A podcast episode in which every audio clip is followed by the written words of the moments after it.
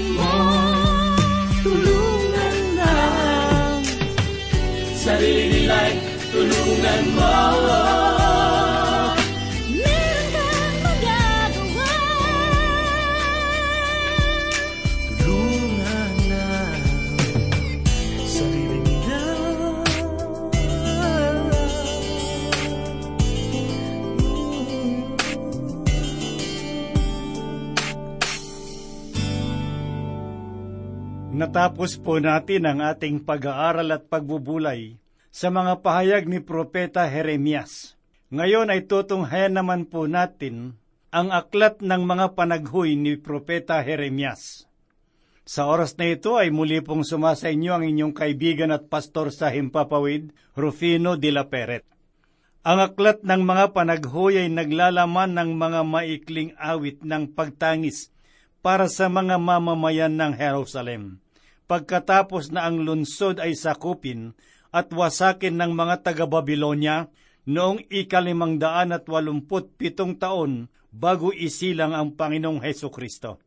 Ang mga awit na ito ay karaniwang itinuturing na mula kay Jeremias dahil sa pahayag na naitala sa aklat ng ikalawang kronika, Kabanatang 35, talatang 25.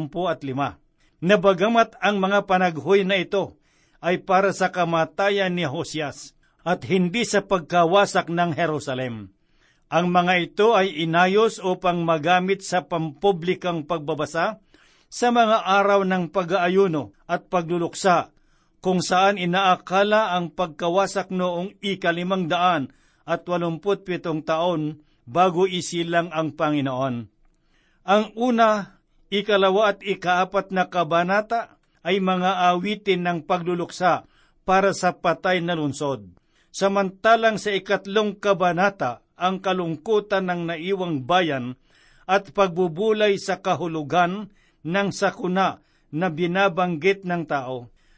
Ang anyo at pananalita sa ikalimang kabanata ay pag-aalala sa mga kasulatang ginagamit sa panahon ng pambansang kaguluhan tulad ng mga nasusulat sa awit kabanatang 74 at kabanatang 70 Ang karaniwang paksa ng lahat ng mga ito ay ang paghihirap ng bayan. Ang animoy nagpalayo sa sayon ng kanilang Diyos at ang pag-asa na sa hinaharap ay ibabalik ng Panginoon ang nagpapakumbaba at nagsisising Israel. Tunghayan po natin sa mga sandaling ito ang unang kabanata ng panaghoy. Basahin po natin na ganito ang sinasabi. Kay lungkot na nakaupong nag-iisa ang lungsod, na dating puno ng mga tao. Siyang naging parang isang balo. Siya na dating dakila sa gitna ng mga bansa. Siya na dating prinsesa ng mga lalawigan ay naging alipin. Kapansin-pansin na ang pambungad na mga pananalita dito sa unang kabanata ay kararamdaman ng malungkot na tinig ng pagdurusa, sapagkat ang Jerusalem na dati ay kinikilala na dakila at prinsesa ng mga lalawigan, ay naging alipin sa paningin ng kanyang mga karatig bansa. Ang kanyang mga mata na dati-rati nababakas ang kagalakan ay kakikitaan ngayon ng mapait na pagluha. Sa ikalawang talata ay ganito po naman ang sinabi ni Propeta Jeremias. Siya'y umiyak ng mapait sa gabi, may mga luha sa kanyang mga pisngi. Sa lahat ng kanyang mga mangingibig ay wala ni isamang sa kanya'y umaliw lahat ng kanyang mga kaibigan sa kanya ay nagtaksil, sila'y naging mga kaaway niya.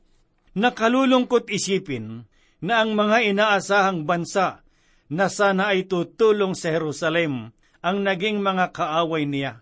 Ang mga bansang ito ay itinuring na mangingibig ng Jerusalem sa panahon ng kanyang tagumpay.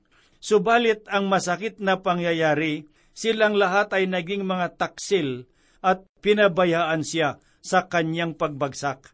Kaya naman noong wala siyang mahingan ng tulong na maari sanang magpalakas ng kanyang pag-asa, natagpuan na lamang ng Jerusalem ang kanyang sarili sa ilalim ng pagkakabihag. Basahin po natin ang sinasabi dito sa ikatlong talata. Ang Huda ay dinalang bihag sa ilalim ng pagdadalamhati at mabigat na paglilingkod Siya'y naninirahan sa gitna ng mga bansa, ngunit walang natagpuan na mapagpapahingahan. Inabutan siya ng lahat ng humahatol sa kanya sa gitna ng pagkakabalisa. Ang Huda ay maihahalin tulad sa isang ibon na walang makitang pugad na mapagpahingahan. Dahil dito, ang kanyang buhay ay nalagay sa kamay ng mga taong umalipin sa kanya ang kanyang pagbagsak ay nagdulot ng sapin-saping dalamhati at pagkabalisa. Kaya maging ang mga araw na kanyang ipinagdiriwang ay naging kalungkutan, sapagkat siya ay nasa piling ng kanyang mga kaaway. Pansinin po natin ang sinasabi sa ikaapat na talata na ganito po ang ating mababasa. Ang mga daan patungo sa sayon ay nagluluksa sapagkat walang dumarating na kapistahang titinakda. Lahat ng kanyang pintuan ay giba, ang mga pari niya'y dumaraing, ang kanyang mga dalaga ay pinahirapan, at siya'y mapait na nagdurusa. Ang mga mamamayan ng Huda ay nasadlak sa kahabag-habag na kalagayan. Magmula sa kinikilalang dakila hanggang sa pinakaaba, lahat ay dumaranas ng pagdurusa. Mga kaibigan, kung sakaling ang ganitong kalagayan ay dumating sa ating lipunan, ano kaya ang gagawin natin? Hindi lingid sa ating bansa na maranasan na sakupin ng mga banyaga, sapagkat nalalaman natin na ang Pilipinas ay nagdaan sa maraming yugto na sakupin ng mga kaaway sang ayon sa ating kasaysayan. Naramdaman ng ating mga ninuno ang hapdi at pait ng pag-uusig at pagpapahirap, ang lungkot at pagkasakop, at ang bangis at kalupitan, galit ng mga mapagsamantalang dayuhan. Sino kung gayon ang dapat nating tawagan? Sino ang dapat nating lapitan? Nakalulungkot isipin na hanggang ngayon, sa makabago nating kalagayan ng ating lipunan, ang Diyos ay hindi napapahalagahan. Ganito po ang ating mababasa sa ikalimang talata sa unang kabanata ng mga panaghoy. Ang kanyang mga kalaban ay naging kanyang mga pinuno. Ang kanyang mga kaaway ay nagtatagumpay sapagkat pinagdusa siya ng Panginoon dahil sa dami ng kanyang mga pagsuway. Ang kanyang mga munting anak ay umalis bilang bihag sa harapan ng kaaway. Marahil ay maitatanong natin, ano ba ang dahilan? Bakit dinanas ng Huda ang ganitong uri ng pagdurusa at kalagayan? Hindi ba meron silang kinikilalang Panginoon at Diyos na humati ng dagat at nagpabagsak sa matibay na muog ng Jericho? Nasaan siya ngayon? Nasaan ang Diyos na si Yahweh? Siya ba'y naglaho na sa kanilang buhay? Pinabayaan na ba silang ganap? Ako ay naniniwala na ang mga katanungang ito ay mananatiling katanungan sa marami ngayon. Iniisip nila kung nasaan ang Diyos na Panginoon ng Israel. Ako ay naniniwala na ang mga katanungang ito ay mabibigyan ng kasagutan kung maunawaan lamang nating mabuti ang ginagawa ng Panginoon sa kasalukuyan. Subalit kung babalikan po natin ang talata, makikita natin na ang pangunahing dahilan ng pagkakabihag ng Huda ay dahil sa kanilang mga kasalanan. Nilabag nila ang mga kautosan ng Panginoon at sila ay lumakad sa landas ng kasamaan. Dahil dito, ang makatarungang hatol ng Diyos ay ipinagkaloob sa kanila bilang tugon sa kanilang mahabang panahon ng paghihimagsik laban sa Panginoon.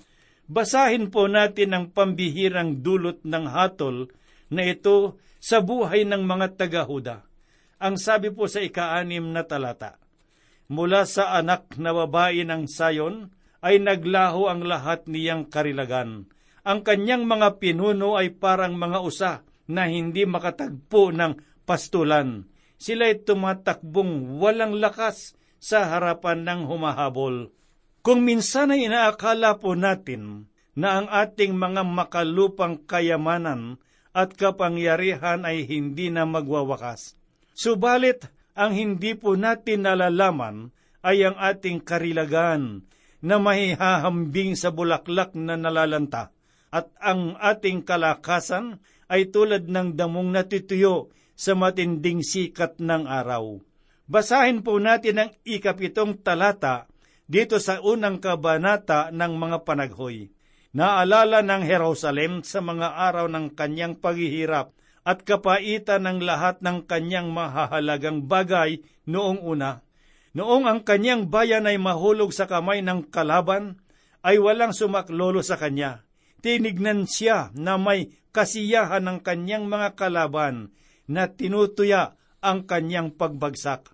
Nakalulungkot isipin na maunawaan lamang natin ang kahalagahan ng isang bagay kung ito ay wala na sa atin. Subalit kinakailangan pa ba ang pagkawala upang makita natin ang kahalagahan nito? Sangayon sa isang manunulat, ang pinakamahalagang bagay sa buhay ay ang mga payak na pagpapala. Ang buhay ang samyo na dinadala ng simoy ng hangin, ang malinis na tubig na pumapawi ng uhaw at ang kaaliwan na dulot ng mabuting asawa. Subalit nakapanlulo mong isipin na ang lahat ng kagandahang ito ay pinaglalaho ng isang mapanirang bagay na walang iba kundi ang kasalanan. Pakinggan po natin ang sinasabi dito sa ikawalong talata. Ang Jerusalem ay nagkasala ng mabigat, kaya't siya'y naging isang maruming bagay. Lahat ng nagparangal sa kanya ay humahamak sa kanya sapagkat kanyang nakita ang kanyang kahubaran. Oo siya'y dumaraing at tumatalikod. Kung meron mang malinaw at makatwirang dahilan kung bakit ang bayan ng Panginoon ay nagdurusa, patuloy na sinasabi sa kabanatang ito na iyon ay walang iba kundi ang kasalanan. Sa ikasyam na talata ay basahin po natin dito sa unang kabanata ng panaghoy. Ang kanyang karumihan ay nasa kanyang mga damit. Hindi niya inaalintana ang kanyang wakas, kaya't ang kanyang pagbagsak ay malagim. Siya'y walang pangaliw o Panginoon. Masdan mo ang aking pagdadalamhati, sapagkat ang kaaway ay nagmamalaki. Ang kasalanan ay nagdudulot ng karumihan sa ating espiritu. Ito marahil ang dahilan kung bakit ang mga mabubuting gawa ng isang relihiyoso ay hindi katangkap-tanggap sa Panginoon, sapagkat ito ay mula sa maruming puso ng isang nilalang. Ang banal na kasulatan ay patuloy na nagsasabi na ang pananampalataya lamang kay Kristo ang siyang makapagdudulot ng katuwiran sa isang anak ng Diyos. Hayaan ninyong basahin ko ang katotohanan ito sa aklat ng Roma, Kabanatang 3, talatang 21 at 22, na ganito po ang sinabi ni Apostol Pablo. Subalit ngayon ay ipinahayag ang pagiging matuwid ng Diyos na hiwalay sa kautusan at pinatutuhanan ng kautusan at ng mga propeta. Ang pagiging matuwid ng Diyos sa pamamagitan ng pananampalataya kay Heso Kristo sa lahat ng mga sumasampalataya sapagkat walang pagkakaiba. Patuloy po nating alamin at suriin ang aklat ng mga panaghoy. Basahin po natin ngayon dito sa ikasampung talata ng unang kabanata. Iniunat ng kaaway ang kanyang kamay sa lahat ng kanyang mahalagang bagay.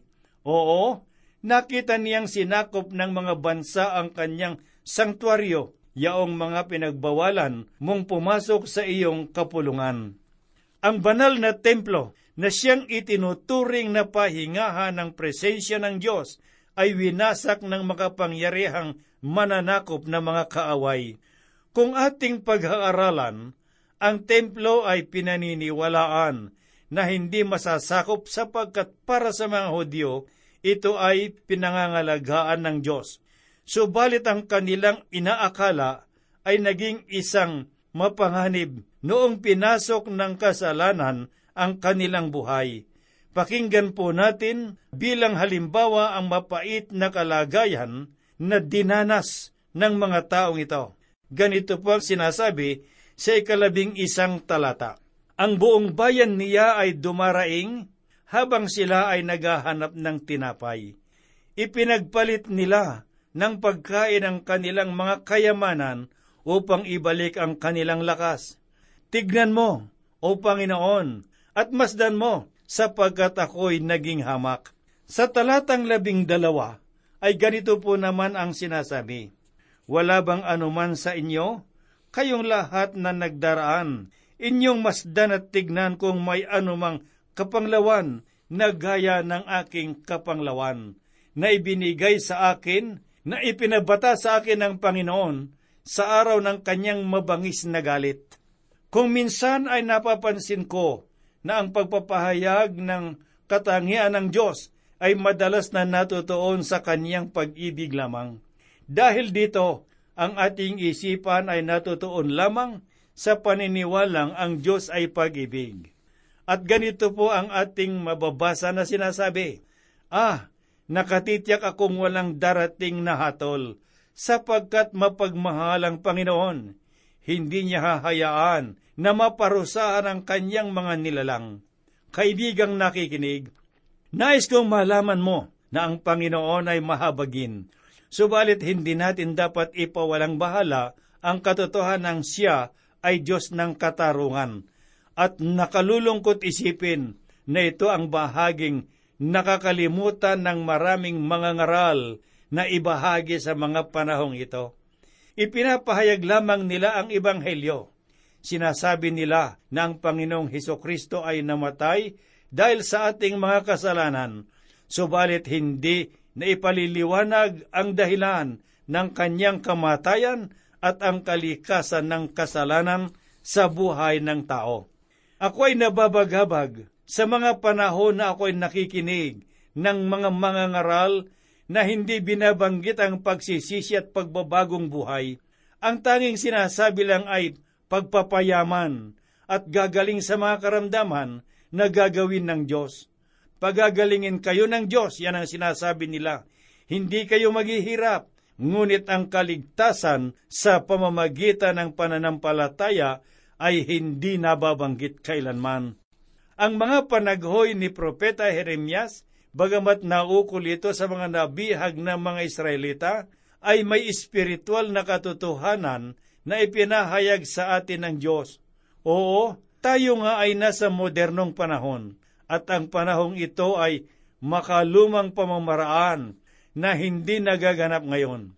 Subalit kung ibubukas po natin ang ating mga pag-iisip, makikita po natin na marami pa ring nagaganap na pananakop ngayon Bagamat ang mga pananakop na ito ay hindi sa kolonyal na pamamaraan, ito naman po ay makikita natin sa politikal at relihiyosong kaparaanan.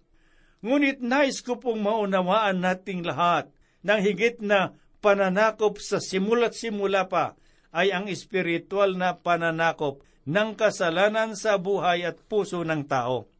Mga kaibigan at mga kapatid, ang mabuting balita na inyong napakinggan ngayon ay nananawagan tungkol sa kalooban ng Panginoon para sa inyong pagbabalik loob. Ang kasalanan ay kinakailangang bayaran ng kamatayan at tayo ay karapat dapat sa hatol na iyon. Subalit ang habag ng Diyos ay tunay na napakalawak sapagkat ang hatol na para sa atin ay inako niya tiniis ng kanyang mahal na anak na si Heso Kristo ang dakilang kapahayagan ng pag-ibig ng Diyos sa sangkatauhan at ang pananampalataya lamang kay Kristo ang katugunan upang tayo ay makalapit sa Kanya. Mga kaibigan at mga kapatid na nakikinig sa inyong mga radyo ngayon, sa palatuntunang paglalakbay, muli pong kumakatok ang pag-ibig ng Diyos sa inyong puso. Pagbuksan po ninyo siya at tanggapin ang Panginoon, Diyos na inyong tagapagligtas, sapagkat meron siyang alok na kapahingahan at kaligtasan para sa lahat, sapagkat gayon na lamang ang pag-ibig ng Diyos sa buong sangkatauhan. Ibinigay niya ang kanyang bugtong na anak nang sinong sa kanya'y sasampalataya, kailan may hindi mapapahamak kundi magkakaroon ng buhay na walang hanggan.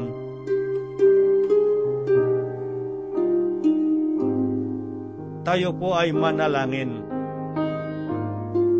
Minsan pa, dakilang Diyos, kami po'y lumalapit sa iyo. Nagpapasalamat po kami, pinupuri ka namin at nilulwalhati ang banal mong pangalan. Salamat po, Panginoong Diyos, sapagkat patuloy mo kaming ginagabayan sa aming mga pag-aaral ng iyong mga salita. At sa mga kaibigan at mga kapatid na nakikinig sa palatuntunang ito ng paghahayag ng iyong banal na salita, patuloy mo po silang gabayan at tulungan Buksan po ang kanilang mga nadidimlang pag-iisip. Ibukas mo po't imulat ang kanilang mga mata upang makita nilang mga katotohanan ng kanilang mga kalagayan sa iyong paningin. Pagpalain mo, Panginoon Diyos, ang mga kaibigan at mga kapatid na merong mga sakit, meron siyang dinaramdam, nawawalin sila ng pag-asa, nanlulupaypay, sumusuko sa kanilang kalagayan. Subalit, Panginoong Diyos, batid namin, na walang imposible sa iyo, kaya mong gawin ang lahat ng mga bagay sapagkat ikaw ang Diyos na makapangyarihan. Dalangin po namin ang lunes at kagalingan ng karamdaman ng may mga sakit, kaaliwan ng mga nalulungkot at nalulumbay, kalayaan ng mga taong nangaro sa bilangguan.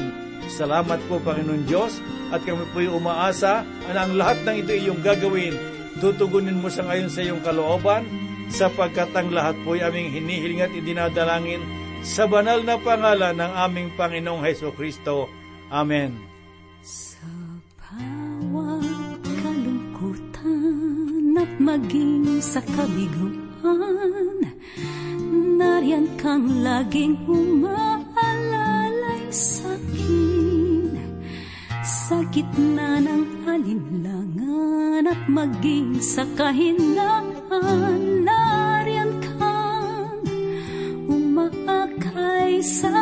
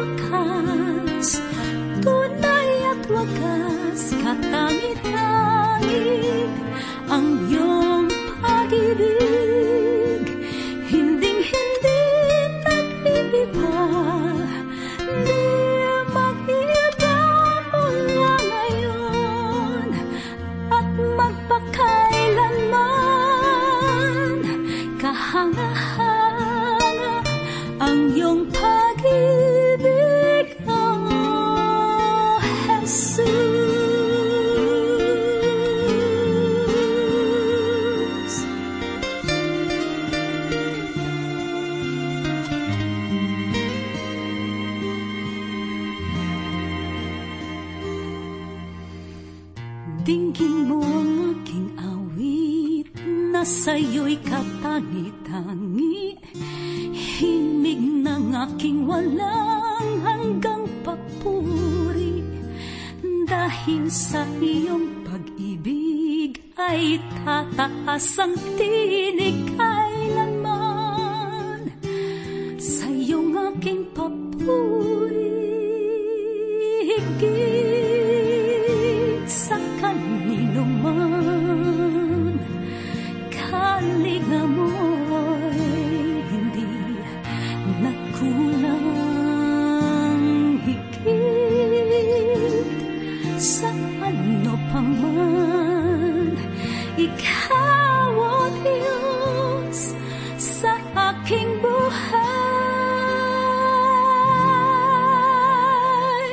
buhay